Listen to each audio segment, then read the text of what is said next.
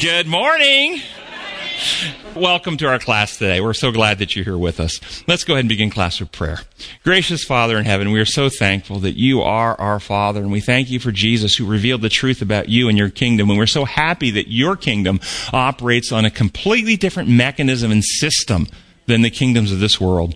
We ask now that your Holy Spirit will join us as we study today. We ask that your Spirit and your agencies be active on this earth to bring about the events as you know they need to transpire so that we can see you coming soon. And we know, according to the Bible, that before you come, freedoms are going to be eroded in this world and a system of coercion is going to be set up. We may be seeing events like this happening in this world and we pray that you will comfort your people, give us wisdom and discernment at this time and show us how we can be effective to call people out of a, the, the corrupt systems of this world into your kingdom, we pray in your holy name. Amen.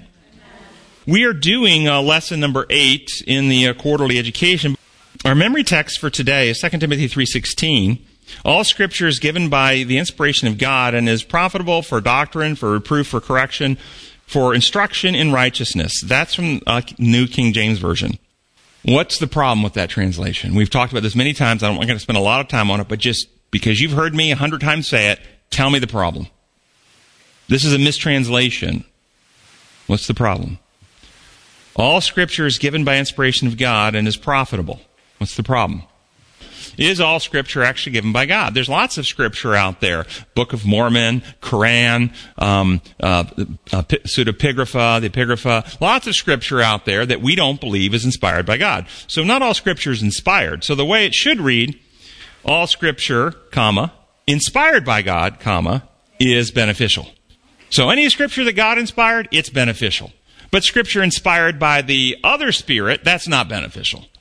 Okay? So if you have the idea that that well I just always assume that if it's scripture then it's it's inspired and anything not I wouldn't call scripture. That's fine, but when you deal with a lot of people, for instance the original King James Bible back in 1611, it included the apocrypha. Okay? So if you have somebody with that original version, and if you have somebody with the Catholic version, they have it in there, and then they will turn to 2 Timothy, and they will read in 2 Timothy that all scripture is inspired, and they'll go right to the apocrypha, and they'll say, this is my scripture. So you, you have to be careful how you understand those things.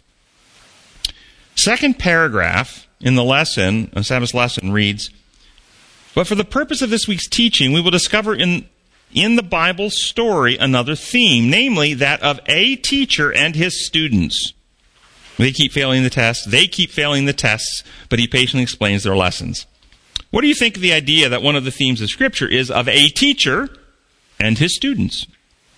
Who is the teacher? Capital T. Who's the teacher? Jesus. Who are the students? Well, what about Peter? 1 Peter 1 10 through 12, and I'm just going to uh, ellipse this. Concerning this salvation, even angels long to look into these things. Even angels long to look in. Would this include the angels in heaven? Are they longing to look into these things? Would they be students then? Or are they also learning from the teacher things they didn't already know? Or are students just humans? Consider this out of the book Patriarchs and Prophets, along with what Peter was saying. But the plan of redemption had a yet broader and deeper purpose than the salvation of man. Pause with that. This is Patriarchs and Prophets, um, page 68. What? The plan, more than my salvation? Isn't the gospel all about how I, how we get saved? Isn't that the whole deal? It's about us. That's how it's often presented. No, it's not true. The ultimate good news is not that we can be saved. That is good news, to be sure. But the ultimate good news is who we get to spend eternity with. We get to spend eternity with God who is like Jesus. The good news is about God who, through Jesus, provides salvation that we can spend eternity with Him, but but it's not primarily about us. So that's the ultimate good news. So the plan of redemption had a broader and deeper purpose than the salvation of man. It was not for, for this alone that Christ came to the earth. It was not merely that the inhabitants of this little world might regard the law of God as it should be regarded, but it was to vindicate the character of God before the universe. Pause. how should the law of God be regarded? Isn't that interesting? Christ came for our salvation, but it was also that the universe would have the right regard. We, we and the, the, the, the, and the universe would have the right regard for the law of God. How should it be regarded? As design law. Don't you remember Satan in the opening of the great controversy declared that the law of God could not be obeyed. And if man did obey, every sin must meet its punishment, urged Satan. Satan is the originator of imposed law, made up rules, require infliction of punishments. It distorts the character and government of God and incites fear and rebellion. That's what it does. This lie about God, which roots in the lie about God's law. And so the message to lighten the world that we are to give is to calling people to worship Him who made the heavens, the earth, the Creator, whose laws are design laws. That's part of the final message. Continuing on with the quote. To this result, meaning the result of vindicating the character of God, so we regard the law as it should be, to this result of his great sacrifice, its influence upon the intelligences of other worlds as well as upon man. What?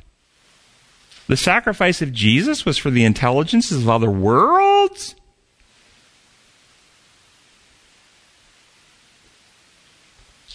For sinless beings? Sinless beings? If that's the case, then this wasn't a legal payment for sin, then, was it? You see, the lie that has, has infected the whole world, if you're a Christian, is uh, Jesus died to pay my payment. But wait a minute. The intelligence of other worlds needed it. They didn't need a payment. What they need? It was to expunge the lies about God that Satan had told, that they didn't have clarity on. Continuing with the quote.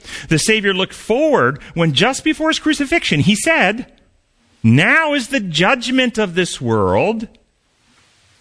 Judgment, think that through. Well, we have to spend a whole day on that. Now shall the prince of this world be cast out, and I, if I be lifted up, will draw all unto me. This is how it's written here, and that's an accurate quote from the Greek. Almost every translation includes the word men. Draw all men unto me. Men is not in the Greek because it was not about just this earth. It was about all the intelligences of the universe being reconciled and brought back to God. I will draw all unto me. But it says, Jesus said, now, now, just, now shall the prince of this world be cast out. Cast out of where? Think this through with me now. What kind of action is Jesus' death on the cross. Is his death on the cross an act of might and force and power by God to somehow physically throw someone out? Is that what the death on the cross was? That the cross is God using angels with flaming swords to bar Satan in some physical manner? Is this a physical fight going on? But Jesus said, when I'm lifted up, the prince of this world will be cast out. His crucifixion casts out Satan. How many times do you think about casting out? You're envisioning some type of physical pushing him away. No, what kind of act is, is Christ's sacrifice at the cross? It's a revelation of truth and love. That's exactly what it is. It's surrendering, a laying down of physical. Christ surrendered physical might. He surrendered physical power. Yet, Satan is cast out. Cast out of where? He's cast out of the affections of the heavenly beings and all human beings who, through the sacrifice of Jesus, are won back to trust in God. The battle between Christ and Satan has never been a physical battle. It's always a battle over love and trust. So the act of, and continue on with the quote now. The act of Christ in dying for the salvation of men would not only make heaven accessible to men, but before all the universe, it would justify God and his son in their dealing with the rebellion of Satan. It would establish the perpetuity of the law of God and would reveal the nature and the results of sin. What does it mean, establish the perpetuity of the law? Perpetuity. That's a common word we use every day, don't we? I don't know what it means. No, we don't know what It's eternal. Eternal, never changing, never amending, constant. Perpetuity. It, per, it persists for all eternity. It doesn't change. The perpetuity of the law. If the law was a system of imposed rules, like humans make up, it would not be perpetual. Human laws are amended and changed all the time. Human laws can be bent. We can cheat human laws. Look at the cheating that happens in every human system in government that's ever been in, initiated on earth. The people in power always cheat and bend the laws. They always do. And every is anybody going to argue me on that? No. You can bend and cheat and get around human laws. Maybe some of us have done it on the highway. You ever bent and cheated that speed limit just a little bit? Okay? You can do that. Okay? You cannot bend, change, or get around God's law. You can't do it. Because God's laws are constants that the universe is built upon. We all know that life is designed by God. If He were to change in any way the laws that He built life on, then life as we know it in the universe ceases to exist. That's why it's never changed. Yes? Well, not only that, but human laws have a beginning. Okay? Perpetuity implies that it was in evidence uh, eternity past as well. God's law had no beginning. Because God's laws all have their origination in His character and are expression ultimately of love and the principles upon which love operates. Yes, so I think that's well said. If the law could have been changed, Jesus would not have had to die.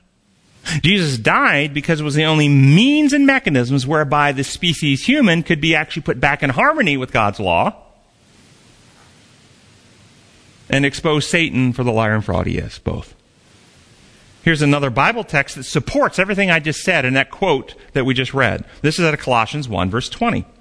For God was pleased to have all his fullness dwell in Jesus, and through him to reconcile to himself all things, whether things on earth or things in heaven, by making peace through his blood shed on the cross. What's reconciled to God through the shedding of Christ's blood, according to Colossians here? Paul writing to the Colossians? All things in heaven and in earth, heavenly things are reconciled. Was the blood then shed for angels? Yes. Yes, it was. And again, they were sinless. This is not a legal payment to pay the price of sin. What's the blood doing then for angels? What did they need? The blood is symbolic of life. And in the blood of Christ, of course, is the life of Christ. And all the fullness, it just said, God was have his fullness dwell in Jesus. So when you see the fullness of God in Jesus and his life is shed, you're seeing God's life being shed. It's revealing that God is not like Satan has made him out to be. When you understand the significance here, Satan is a liar and a fraud. God is trustworthy. Here's another quote from the book of Desire of Ages, 760, 758 and 761. To the angels in the unfallen world, the cry, it is finished, had deep significance. It was for them, as well as for us, that the great work of redemption had been accomplished. They share with us the fruits of Christ's victory. Wow, get your mind around that. Not until the death of Christ was the character of Satan clearly revealed to the angels or to the unfallen worlds. They didn't see it clearly until the death of Christ. Then they saw it clearly. The arch apostate had clothed himself with deception that even holy beings had not understood his principles.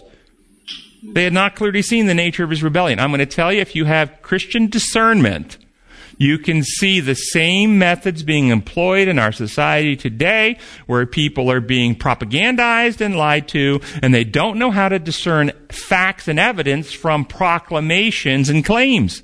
Satan had no facts and evidence on his side. He only had proclamations, claims, lies, but lies can be proclaimed, okay, rhetoric, words, but he had no evidence, no truth. It didn't support him. When you have no truth on your side, you don't want investigation. You don't want examination. When you have truth, you beg for people to look. Just examine the evidence, folks. Continuing on. Satan saw that his disguise was torn away. What tore it away? The evidence of God's character, the fullness of God dwell in Christ, and all power had been given to him in John 13, and he used his power to serve and to minister, and on the cross when his creatures are killing him, what did he do with his power? He laid it down and he forgave them. He did not use his, get your mind, he did not use power to take their freedom to kill him. This is why in Revelation, every time you see the scene in heaven, the lamb that was slain, worthy, worthy, worthy is the lamb who was slain. Worthy, worthy. He's worthy to have all power because he's proven he's safe with power. I will tell you guys, as much as I would love all power, I would abuse the power. I know I would. I know there are things I would do this week that would not be godly if I had all power.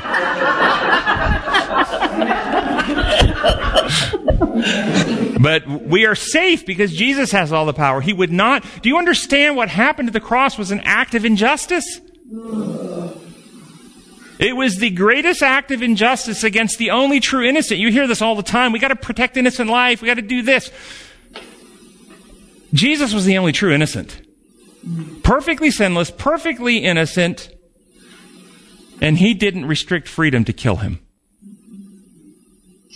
The principles of God's government, because love only exists in freedom. He has to win us with truth and love. He can't coerce us with, with force. There's a hand somewhere. Wendell. We have been critical in our um, religious thoughts about people who put a gap where there shouldn't be a gap in scripture and timelines and whatnot.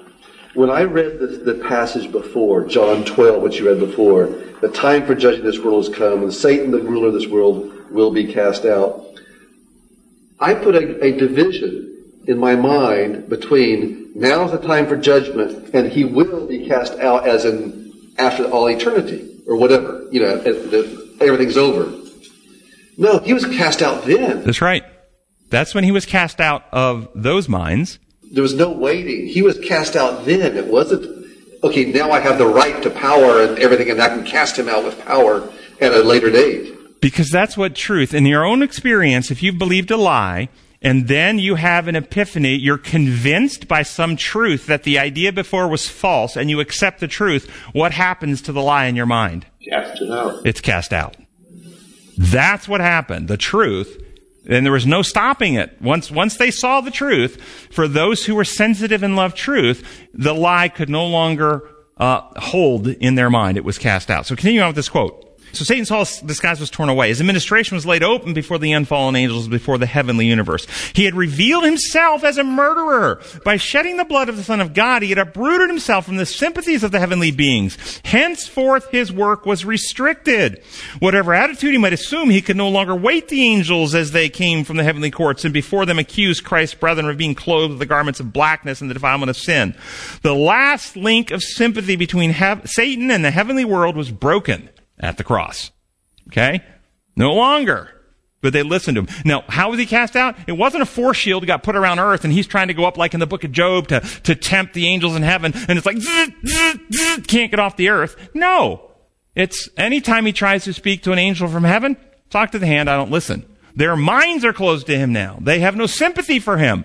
They have no empathy. They see him for what he is. He's exposed. The only place Satan has power to act now is on earth to human beings who still listen and believe his lies and practice his method. Yes?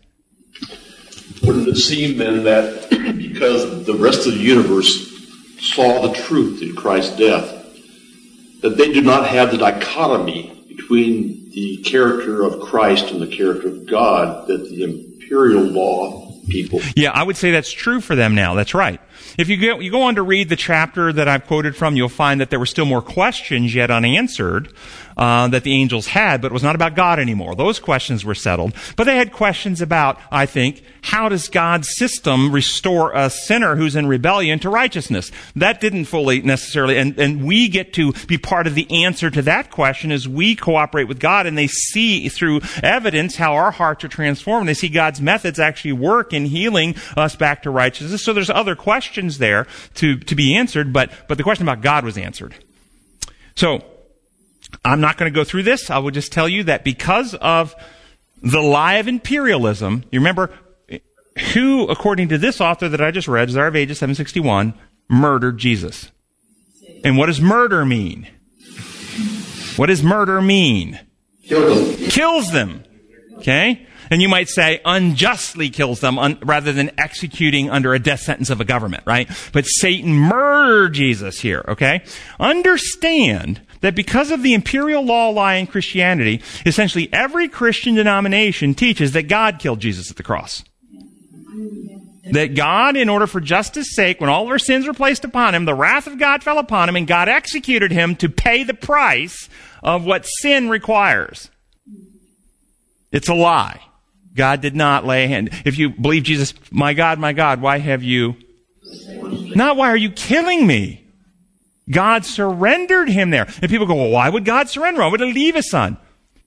Because G- God was in the Son, reconciled the world to himself. Because Jesus was carrying out the Father's purpose. What was the Father's purpose in sending Jesus? For God so loved the world that He gave His only begotten Son. What was the purpose of God? One, to reveal all His truth to secure His universe, and two, to save us. Okay? What's the only way that can happen? The only way. Jesus said it to Peter. Don't you know I could ask my Father to have 12 legion of angels? Put up the sword. Do you, do you not want me to finish the mission I'm here to finish? He was on a mission to the cross. Now, what's the, why did Jesus stay away from Lazarus for three days? Why? Ah, because Jesus is the source of life and he needed to stay away for Lazarus to die so that he could then raise him and demonstrate his power over death. It was part of the evidence. Could Jesus die as long as he's still connected to his Father, the source of life?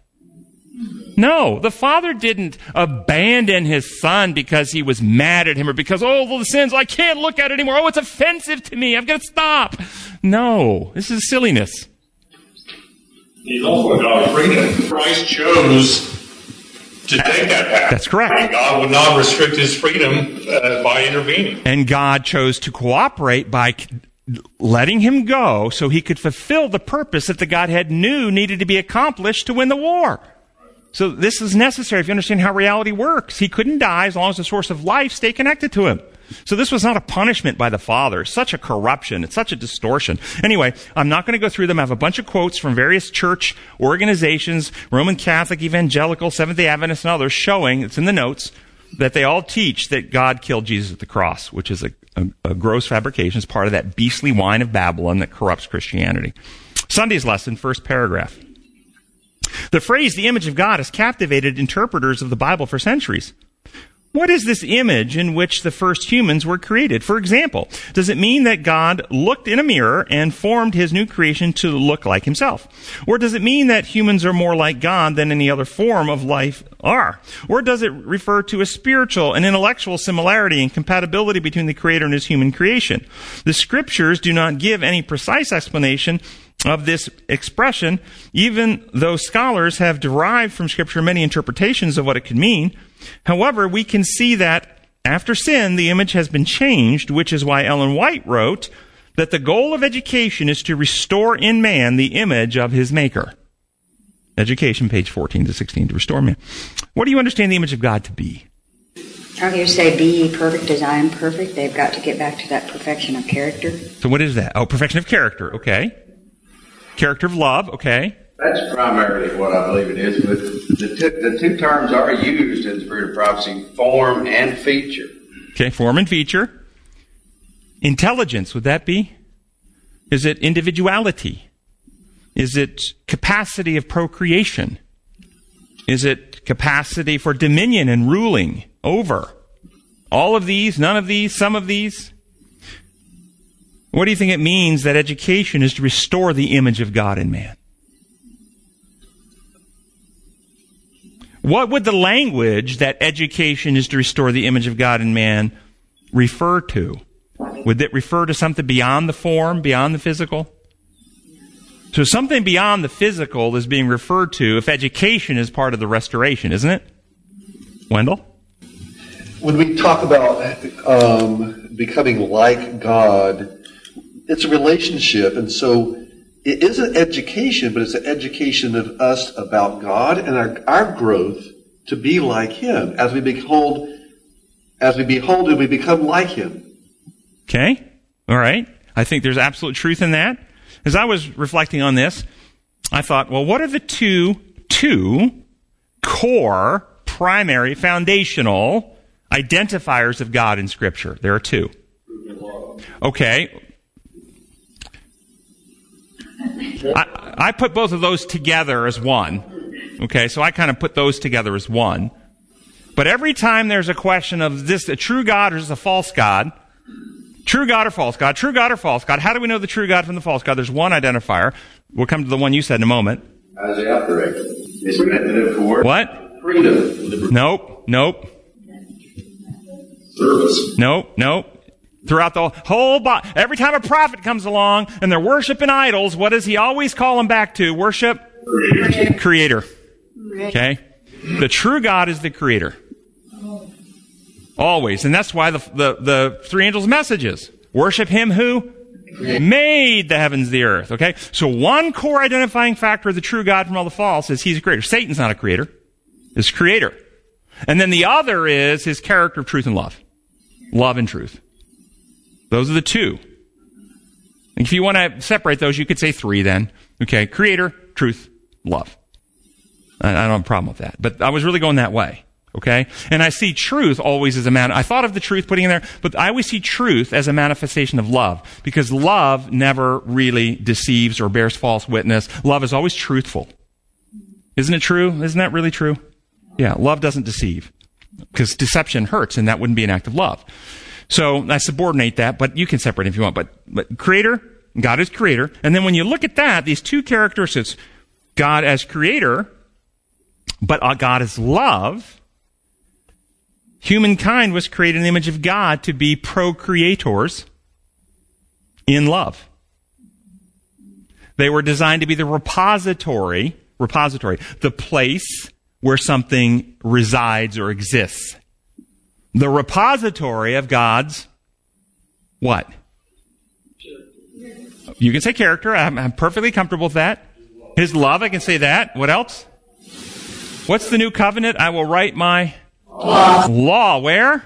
In their heart. In your hearts and minds. So what's to be reposited or what are we to carry around? What are we? And this law, you understand God's law, design law, is a living law. You cannot understand God's law written on stone. You can't.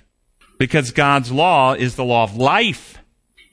Stone does not live. Stone does not sacrifice itself. Stone does not give for another. So, so, stone does not cry when someone they love is hurt. Stone is not compassionate.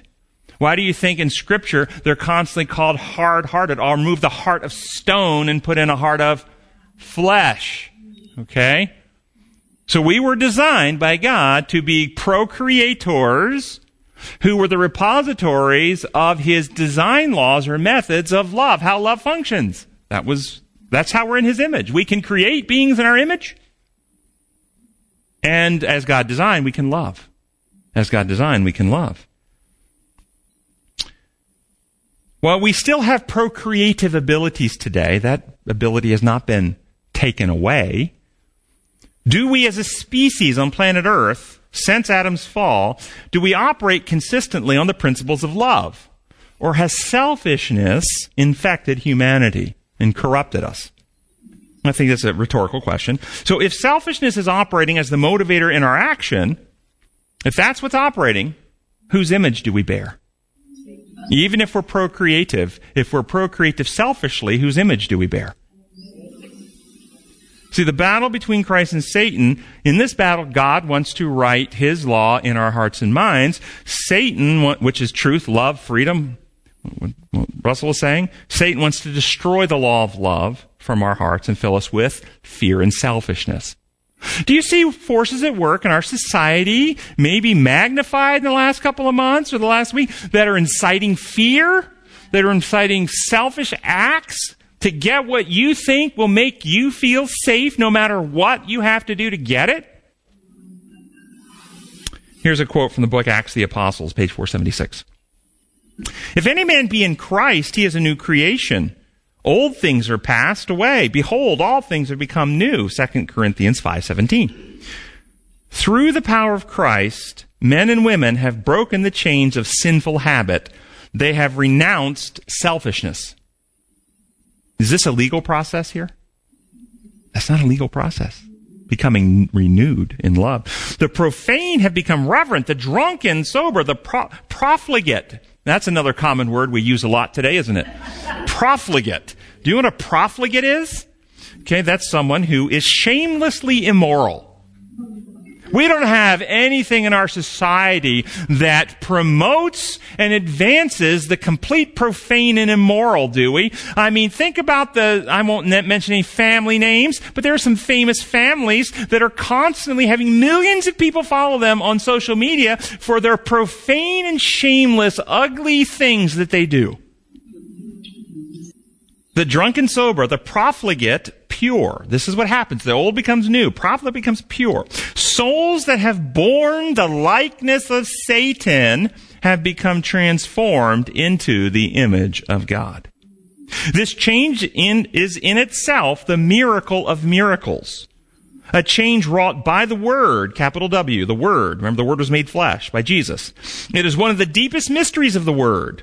We cannot understand it. We can only believe it. As declared by the scripture, it is Christ in you, hope of glory. And you know what that's called? Christ in you and hope and glory? There's a one word, begins with an M, that the Bible ta- says Christ in you, hope and glory is a mystery. The mystery. And if you read about the, uh, the, the, um, angels of Revelation, as the seals are being unfolded, I think it's just six right before the, at the end of the sixth seal, right before the seventh, seventh as Christ comes, it says at this time the mystery of God will be accomplished. And what's the mystery? Christ in you, the hope of glory. That all of this ugly, selfish stuff in our character is replaced and we are new creatures in Christ. So what is it to bear the likeness of Satan? To be selfish, to exploit others for self, to be profane, to debase oneself, to be immoral. What does it mean to bear the image of Christ, to be purified in heart, mind, and character, to love God and others, to no longer be selfish, to be honest, kind, generous? So after Adam and Eve sinned, Satan sought to destroy the image of God in humanity. What are some of Satan's methods to accomplish this? Well, this is out of a book called Adventist Home, or Advent Home, page 326. What do you think of this? It was Satan's studied effort in the antediluvian age, that's the time before the flood, to pervert the marriage institution, to weaken its obligations, and lessen its sacredness, for in no sure way could he deface the image of God in man and open the door to misery and vice. Has the marriage institution been corrupted through human history?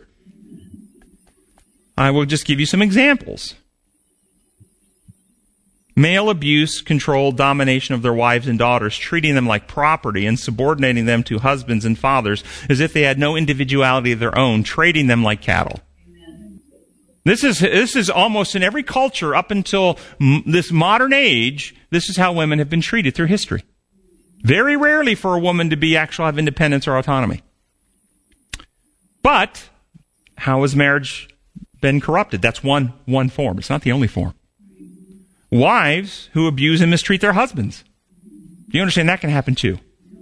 Not as common, but it's still a, a corruption. How about adultery? And that happens on both sides. Betrayal of the trust on any, on any side. Polygamy, which make women into objects of passion. You notice throughout history, polygamy almost always is practiced in one direction. Again, uh, turning women to objects of passion and pleasure for men, for the benefit of men. Prostitution, which corrupts the union into a transaction for selfish indulgence. Pornography.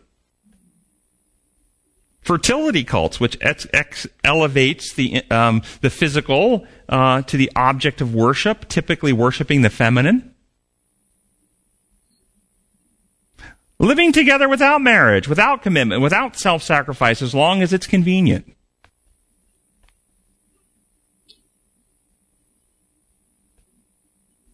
hardness of heart, so love is driven out in the marriage that results in divorce.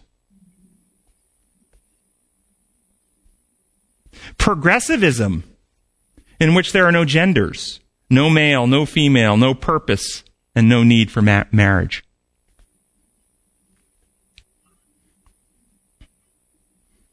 Why is marriage, as God designed, related to our sanctity, our purity? Why is perverting marriage so destructive to us and so damaging to the image of God in people? Why? This, everything is tied into design law. Everything is tied into how God built reality to work. If we don't understand this, then we, we end up with platitudes. We end up with rules. And we end up with rules, then we still end up with bad dysfunctional marriages where hardness of heart happens. Yes. Being created in God's image. God said it's not good that man should be alone. Okay. God needed, Adam needed someone to love, and love being an experience of service, Yep. a, a growth uh, capability to literally give towards and, and to work and sacrifice of himself to make uh, his mate's life better. It is. And, and in return, it would benefit him as well. The, Yeah. the two become a synergy that's greater than the sum of the parts. Oh, I love that. I love that. Yes. I would say unity, when two become one, like the Father and the Son. I understand how marriage is supposed to work. The, the husband loves the wife, gives to the wife. The wife loves the husband and gives to the husband, therefore keeping the selfishness out of each of their hearts. They're, they're giving to each other within circles. This is how reality works. Exactly correct. No, this is well done. So where did God design love to operate at its fullest and purest? Where was that designed to have its greatest intensity, intimacy, where two become one? It was in the marriage, wasn't it? Now think about you can love your children. But if you have a healthy marriage, doesn't your love for your spouse go into intimacy levels that you never have with your children? Isn't that true? And I don't mean just physical. What happens in the hearts and minds of people, you already described it, who experience this kind of love in a marriage as God designed? What happens to them? Does it impact their characters? If we experience marriage as God designed, do we become more selfish or more selfless? Does it actually impact us? We become more selfless. We absolutely do. Do we become more exploitive or more caring, compassionate, and concerned for others if we have a marriage as God designed? We become more compassionate, not more exploitive. So, love, if we practice it in the marriage as God designed, we are changed by the act of doing it. This is law of love.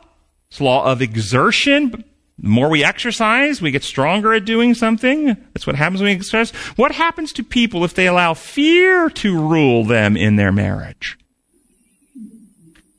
Fear of rejection, fear of uh, not being good enough, fear of abandonment, fear of loss, fear of being taken advantage of or exploited, fear of not being pretty enough or thin enough or strong enough or making enough money. What happens if fear takes hold in the marriage and the relationship? Does fear allow people to experience genuine love? No, it's an obstacle to love, isn't it? Does fear lead to greater development of noble traits of character? Noble traits of character. No. If fear rules the heart, then what actions follow? Self protection. We hide things from our spouse. We lie about things. We cover things up. We may create rules that we abide by to make us feel safe. We may demand our spouse keep our rules to show us respect. You may demand the state get involved May.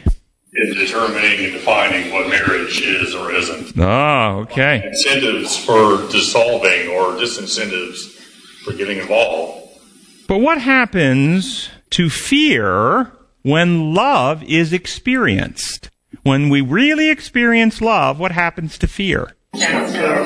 So, in this world of sin, even, marriage is a place where love is to thrive and grow, and it will cast out fear. So, so it's a place where a person can come with, with their, because we all have them. How many of you have insecurities? How many of you have fears that if people knew certain things about you, they wouldn't like you, they wouldn't hang out with you? But in a marriage relationship, as it functions as God, you open yourself completely. If it functions in love, you share the most embarrassing and things about yourself you are sure that they would never want to be with you again, and you experience what? Love. Acceptance. I love you. That doesn't matter to me. I love you. I don't, I may not love your history, but I'm not marrying your history. I'm marrying you. And see, this is part of understanding the true gospel. Every one of us have histories, facts, and things that, that we are not proud of. The question in a marriage is not, have you done some things that you're not proud of? The question is, who are you today?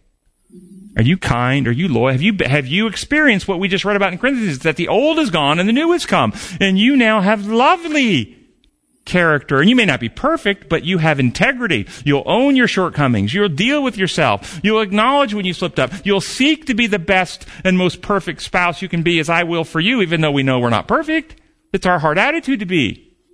And so what happens when you're in a relationship where someone knows those secrets and they still love you? What happens to your fear? It's part of God's plan as well. It's beautiful. What happens to the character of people when the physical aspects of marriage become merely gratification for the self? Pornography, prostitute, serial relationships, one night stands, polygamy, or simply using your spouse for gratification. What happens to that character? Do we see how marriage as God designed is for the development of godlike character? The joy of godlike love, the expansion of godlike abilities that Russell referenced a moment ago? And do you see why Satan attacks the marriage? Consider this quote. This is out of Signs of the Times, uh, June 13, 1895. Satan worked upon such principles as would conform those who sympathized with him to his own corrupt standard and would assimilate them with his own satanic nature it was his determined purpose to efface from man the image of God and stamp upon the souls of his subjects his own image and superscription. He employed in his work the most deceptive methods and was successful in leading men to cooperate with him in rebellion against God. Christ gives to him the title, the father of lies, the accuser of the brethren, a murderer from the beginning by his bewitching power, he instilled into man the same spirit of opposition and hatred of God as he himself had, and set up his throne as the rally point for the confederacy of wickedness. Understand, this is not a legal battle in a court where you have an advocate pleading his blood to a magistrate who will make a legal ruling in your account.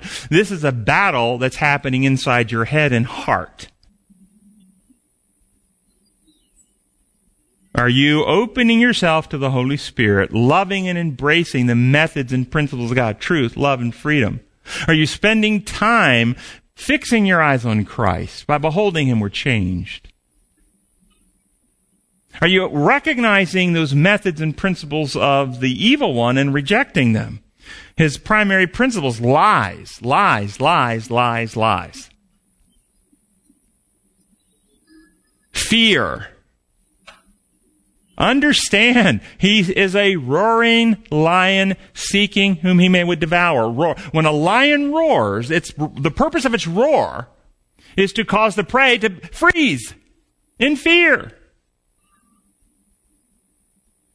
Look at what's coming out in the propagandized media of today.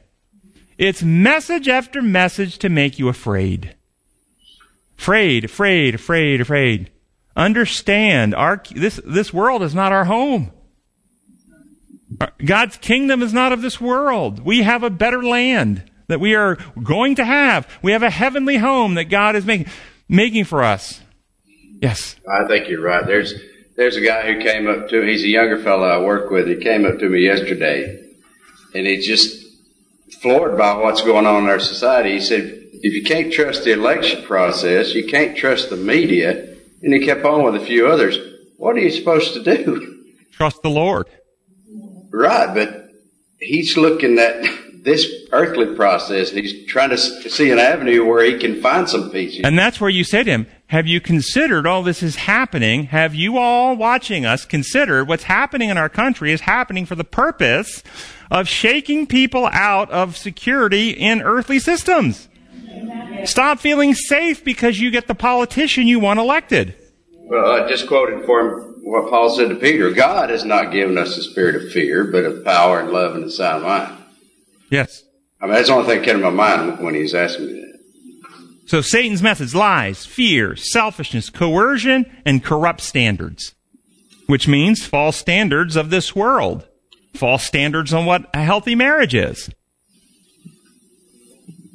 But also false laws. Imposed rules. Changing the rules whenever you want. You didn't get the outcome you wanted? Okay, we'll change the rules until we get the outcome we want. Strike three, you're out. Oh no, it's the bottom of the ninth. Our team's up. We're down by two runs. We just had third strike, but that's okay. We just changed the rules. We get five strikes each. And we'll keep changing the rules until we get two more runs and win. That's how human law works. You understand three strikes is arbitrary. It's just made up. There's no design to it. You can't cheat design law though. You can't jump off a building and change the law of gravity on the way down so that you float. It won't happen. You can't plant sunflower seeds and hope to harvest wheat. It's not going to happen. The lesson points out that one of the main purposes of education is to restore the image of God in us. The main purpose. Where are our children to receive a godly education? Where? Home. Church. School. How are we doing as a society today? Do our children receive a consistently godly education in our homes, churches, and schools? Can we look at history and see how the education of children changes a society? Does it make a difference if children are educated to believe they are created in God's image versus there is no God and they merely evolved from lower life forms? Will that make a difference in society if children are educated one way or the other? Does it make a difference if children are taught that some groups are, of people are less human than other groups? Will that make a difference in society? Does it make a difference to teach children that the only thing that matters is winning? All is fair in love and war. All is fair. It doesn't matter what you do as long as you win. Winning is what counts. This is our society today, folks. I, re- I, I, don't have it in front of me, but I remember the Sports Illustrated um, survey of the athletes and asked them if they had a banned performance enhancing substance um, uh, that uh, that you would not get caught and you would win. Out of 197 athletes, would you take it? They asked, would you take it? You wouldn't get caught and you'd win gold medal, but it's banned. Would you take it? Out of 197, I think it was 194, 195 said yes. That's the world we live in. Cheating, it doesn't matter. Cheating doesn't, it doesn't matter if you cheat. It only matters if you win. If you watch any uh, sporting teams, NCAA, they cheat all the time in the NCAA rules. You get caught all the time. They get pumped, but they're always cheating and their recruitment rules and their incentivizing rules. How about the NFL and the cheating that the, you know, the, the, uh, New England cheat gate thing that they had going up there? Just cheating all the time. Uh, stealing the calls. One of the, uh, uh, uh teams that just won the, uh, World Series a few years back was caught that they, they were cheating and s- stealing the signs. Cheating. It doesn't matter. You won. That's the world today. Does it make a difference if children are taught God's law is like human law, imposed rules, and that God must punish rule breakers in order to be just? Will that make a difference in, in who people become? It doesn't, it won't make a difference? It will. And what is happening in the world today? What kind of education are the children receiving in our public schools around the world? Are they being taught about God and God's design for human beings? Are they being taught a godless philosophy of humanism? Does the godless education, the progressive worldly education, have an impact on developing minds and characters? and thus eventually on society. Is the image of God being restored or effaced when we teach a godless education of evolution? What do y'all think? Defaced. Yes, defaced, effaced, erased, yes. So, if that's true, how can so many Christians support the worldly education and the political parties who are aggressively advancing the public school systems? Because they are deceived. I'm going to tell you, they are deceived. They are tricked into believing that school is merely about reading, writing, and arithmetic. Millions of Christians have failed to understand that the primary purpose of education is about restoring the image of God in people. Now, let me ask you this question, and you all can think about it, and the people you know, and everybody online, you think about it. You can start asking this to the people you know have kids. What would you say is, if you ask most parents, what's the primary purpose of sending your children to school? To get them an education. What's the primary purpose? How many do you think will say, the primary purpose of getting my child an education is to restore the image of God in them?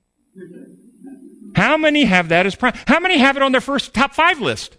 On their ten list? You see the deception. People think that the impact on your child's character is disconnected from their education. It's not. This is why the world is becoming more godless. And that's why millions of Christians support educational systems and parties that promote godless education. Because they don't understand the impact on character. Next question. Should we support government run religion in schools? Government run Christian, should we, should we support that? Public education in which they teach Bible classes and Christian, Christian philosophy. Should we support that in our education system in school? That's how it was in America. For many, many years, all the public education that was provided was Christian education. That's how it was. It, it, from the founders on up until the, the Scopes trial and so forth, and, and it happened in Tennessee. Should we support, if we go back to that, why or why not? Good or bad? government gets their hands in they can tell you what to say, what to teach. So is it the is our education run at the local level or the national level? Local. Local level. So local school boards.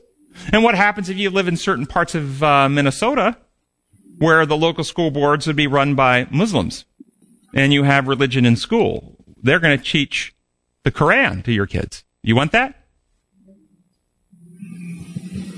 So, what's the solution? It's a simple, straightforward solution. really is. A voucher system where that parents decide where the kids to go to school. And Regardless of their economic income, all children have equal access to go to whatever school they want because the voucher will pay, but the, the government provides the voucher, but the parents decide where they spend the voucher. Just like you give food stamps to people. The government provides it, but the parents decide, or the person with the food stamps decide where they, where they shop and what, what food they buy. The government doesn't tell them what to buy. And so that would solve the problem. Do you know that there are forces in this country that are adamantly opposed to that system and that proposal? Why? Because they want to indoctrinate your children in a godless humanist philosophy. They don't want children educated in Christian parochial schools. Monday's lesson says uh, that uh, regarding Jesus, somehow his work of redemption is akin to the work of teaching. If Jesus is teaching, then we are learning, and what does learning require of the student? Willingness. I like that one. That's a good one. Exertion. Exertion. That's another good one. Openness of mind. Openness. Oh, I like that one too. Openness of mind. Good. These are all good ones. I didn't have any of those down. I was going more kind of the showing what you're not supposed to do. Like, um, does Jesus want us to have simple memorization? Here's the list of fundamental beliefs. You must accept and memorize them.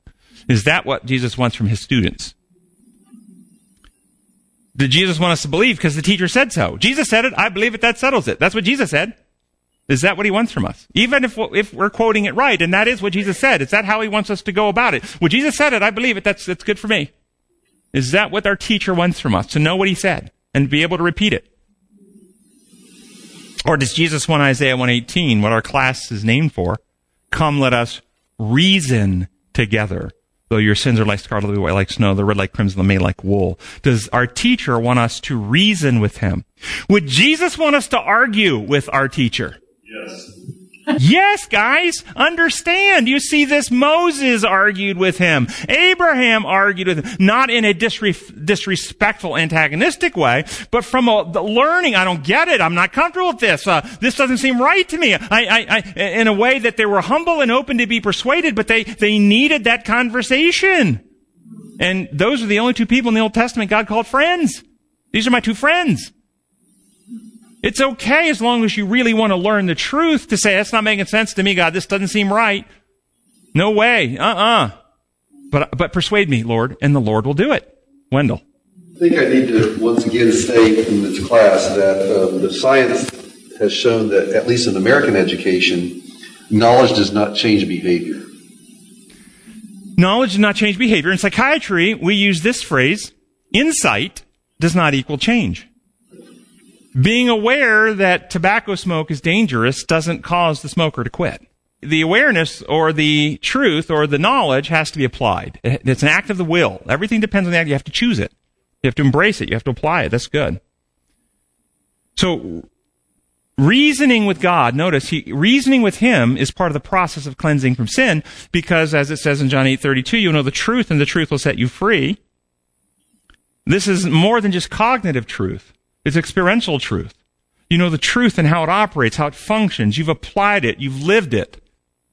And it frees you from the deceptions and the fears. So we won't go through the whole cascade, but lies believe, break circle, love and trust, and so forth. Truth believe destroys lies and, win, and restores to trust. And in trust, we open the heart, and He pours His love into our hearts. And so fear is cast out. And in love and trust, we do acts of righteousness and acts of service, which help us witness the kingdom and we grow in godliness. So it all starts though, the whole healing cascade starts with the truth about God, which expels the lies and wins us to trust. That's why the whole battle is there. Okay, Wednesday's lesson. This is going to be fun. We're going to spend a little time on it. Um, Wednesday's lesson. It says King Solomon is singled out as a very wise man who spoke about animal and plant life and uttered proverbs that with great wisdom, meaning great wisdom, meaning as a man of education. The book of Proverbs and Ecclesiastes contain many wise teachings on numerous subjects attributed to Solomon as well as to other wise teachers of ancient times. Do you consider Solomon wise? Yet somehow he became very foolish, didn't he? Well, consider this quote. We're going to ask the question, how did it become foolish? Uh, this is out of Adventist Home page 330. The mind of man or woman does not come down in a moment from purity and holiness to depravity, corruption, and crime. It takes time to transform the human to the divine or to degrade those formed in the image of God to the brutal or the satanic. By beholding, we become changed. That's the law of worship, a design law. We, and understand, we are constantly being changed. You can't avoid it. You're either cooperating with God and being changed and conformed more and more to His image, or you're cooperating with the world and damaging yourself and becoming more and more selfish. But you are not static. The only static ones are the dead. Okay? If you're alive, you're changing. Continue on with the quote. Though formed in the image of his maker, man can so educate his mind that sin which he once loathed will become pleasant to him. Does education mean scholastics only? No, it doesn't mean scholastics. Does public education work to restore the image of God in people? Or does it work to help people become more and more pleased with the methods of the world? As he ceases to watch and pray, he ceases to guard the citadel the heart and engages in sin and crime. The mind is debased and it is impossible to elevate it from corruption while it is being educated to enslave the moral and intellectual powers and bring them into subjection of grosser passion. Impossible to elevate your mind and character while they're being educated to enslave the moral and intellectual powers. Why is that the case? It's design law. It's the law of exertion in operation. It'd be the same thing as saying it's impossible to have physical health while you live in violations of the laws of health. You're not going to get better lung function smoking two packs a day, and it's po- impossible for the lungs to get stronger while you're still abusing them with tobacco. Just impossible. Even if you pray every day for better lungs. You're not going to get them if you do that. So that's all this is saying. And this is the problem with the penal legal fraud within Christianity. It teaches that sin is a legal problem and the solution is a legal one by claiming a blood payment to a God that will kill you if you don't get the blood payment. But if you do, then all your sins, past, present, and future, are legally paid for and, and you are under grace. And no matter what future sins you commit, they are all covered by the blood. And so you are saved and you're declared to be righteous even though you're not. It's a fraud. It's a lie. It, it, in this model, they have the wrong God is being worshipped. So by the law of by beholding we become changed, they become more corrupt, worshiping the wrong, punishing God. They have the wrong understanding of the law that is being taught and practiced, so they become more coercive and more controlling and more willing to punish and use power over others. And that, by exertion, makes them more corrupt. And they have the wrong understanding of sin and its solution, uh, which results in their continued practice of the sin in their life, believing that it's all covered by the blood, and that corrupts them They become more debased. The penal legal system is the system that led to people crucifying Jesus and run home to keep the law. And that's the system taught in essentially every branch of Christianity, and it's a lie. It's the wine of Babylon, the corruption of the Dark Ages. What did Solomon do that brought down his good character? To the point that he actually sacrificed one of his own sons to a pagan god. That's how debased he became. What did he do? She said he exalted himself. I don't think that's what brought him down. What did we read about the marriage corruption earlier? That's what did it. No, it's exactly what did it. He married 700 women and he had 300 concubines. And once he brought the women in, he practiced polygamy. And once he did that, what did he grant them? He granted them some privilege. Religious liberty. He granted them in his kingdom religious liberty where they could worship their pagan gods and they set up shrines to their pagan gods in the royal gardens. And then once they started worshiping their pagan gods, do you not think that they told him about their pagan gods? Do you not think that they brought him out and showed them? Who do you think led him to sacrifice one of his children? One of his wives. So there are lessons for us in Solomon's life. Understand a couple of these lessons. Violating God's design is always damaging no matter the motive. Allowing feelings and compassion and a desi- uh, or desire to overrule your judgment is always damaging. Failure to set healthy boundaries results in injury. Surrendering judgment to others, allowing oneself to be influenced by those who are not loyal to God is dangerous and destructive. True wisdom is found only in harmony with God and his designs. Now, was Solomon wrong for granting religious liberty to his wives?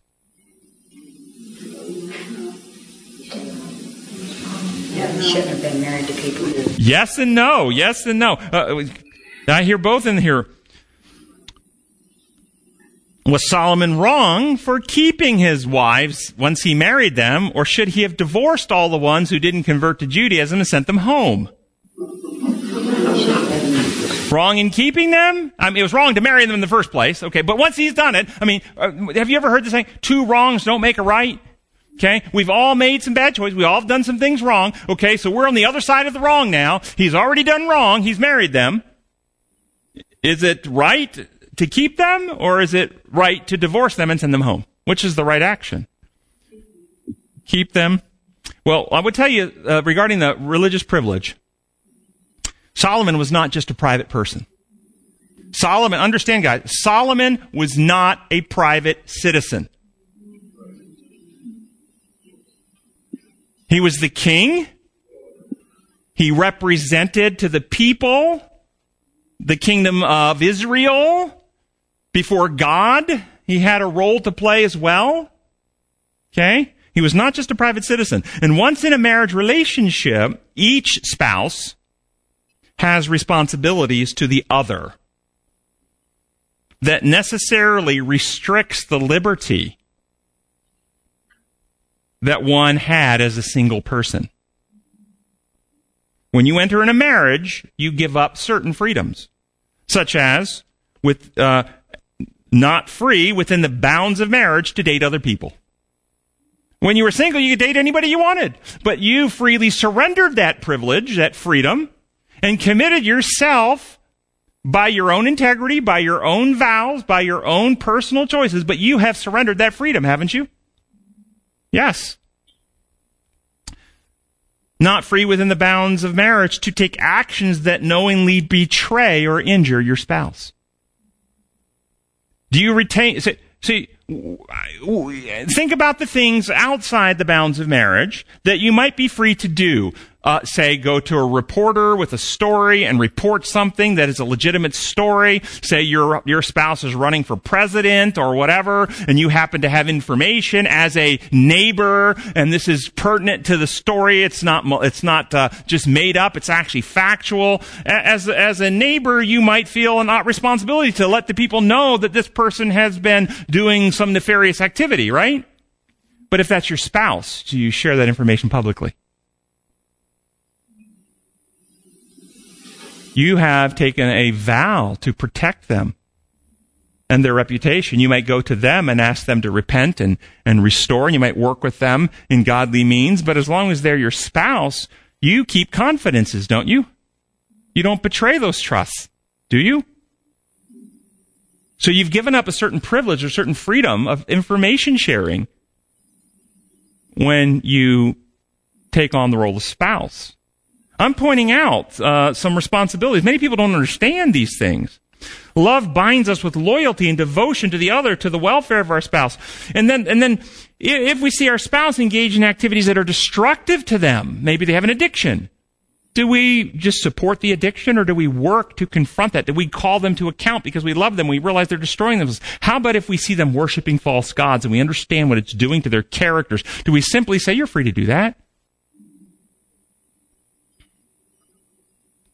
I think that Solomon was wrong in granting his wives the privilege of setting up shrines to their fall. He couldn't control what they did in their hearts in the privacy of their bedrooms, but he was wrong in giving them property, land to set up shrines to worship in some open way to false gods and support that. He can't control their heart's loyalty. But as the king and as the sovereign and as the husband, in this context, they had a responsibility to be loyal to him, and he had a responsibility to the best of it. In the same way that if they had an addiction, he would be wrong to set up a, a, heroin opium smoking den for them and buy the opium to come in for them. Now, he, they might sneak and do it, but he would be wrong to support it. Yes. I agree 100% what you say. But what would you say to those because they actually did put their wives away Oh, coming back from the exile, 70 year exile, they were encouraged to put their wives away because of the influence. Was that right or wrong?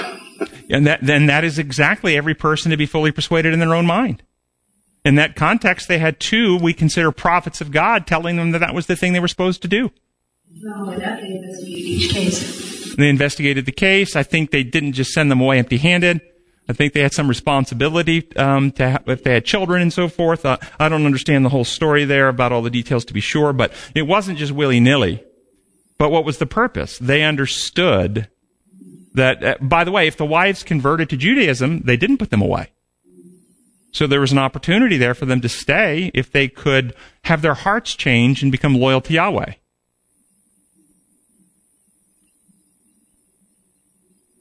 What if a spouse continues to act for self and will not put their partner's welfare as a priority?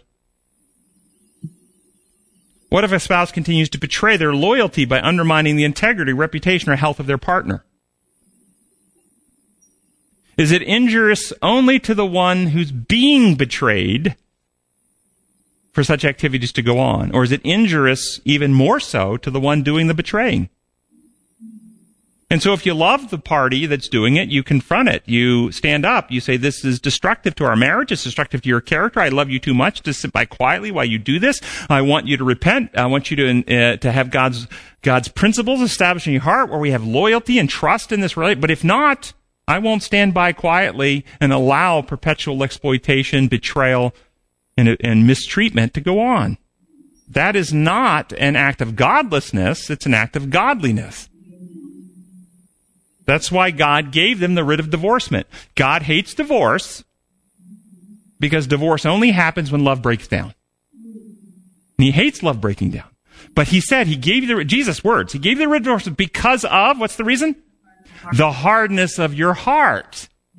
Okay? When your hearts are hard, there's no love there anymore. And so God hates divorce like doctors hate amputating limbs. We don't like amputating limbs, do we, Wendell? No. But sometimes doctors amputate limbs. Yes. And they do it when the circulation breaks down and the limb becomes gangrenous. And you do it to save the person. Hardening of the arteries, you could say, okay, blocking the circulation. The blood is a metaphor for love. When love isn't flowing in the relationship, the hearts become hard, people get damaged, and to protect the innocent, God gave them the writ of divorce because their hearts no longer loved. It's very straightforward. It's not a rule. It's not a checklist. It's not like so many churches do. Well, um, I, I know people, I actually have patients whose spouses tried to murder them. But they didn't have physical intimacy with another person. And some pastors would tell them, well, you can't divorce them then. Because adultery didn't happen, you see? You see how primitive that thinking is? Adultery is betrayal of trust. And the person who tries to murder their spouse betrays the trust in a most grotesque way. Okay? Anyway, we won't go on with that. I'll just.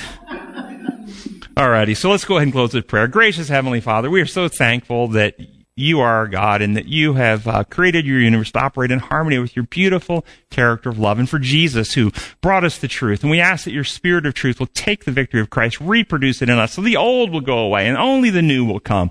And give us wisdom and discernment at this time in human history that we can be more effective in taking this final message of mercy to the world, to lighten the world, that you can come soon. And we understand that, that the events leading up to your coming will be quite stressful and that your people will need to spend more time in prayer with you to be able to discern the, the, the, deceptions that are coming on the world, also to be strengthened and encouraged to not be overtaken by the fear that the enemy is inspiring. So we pray that your spirit will lead us and that we will fulfill your purpose at this time. We pray in your holy name. Amen.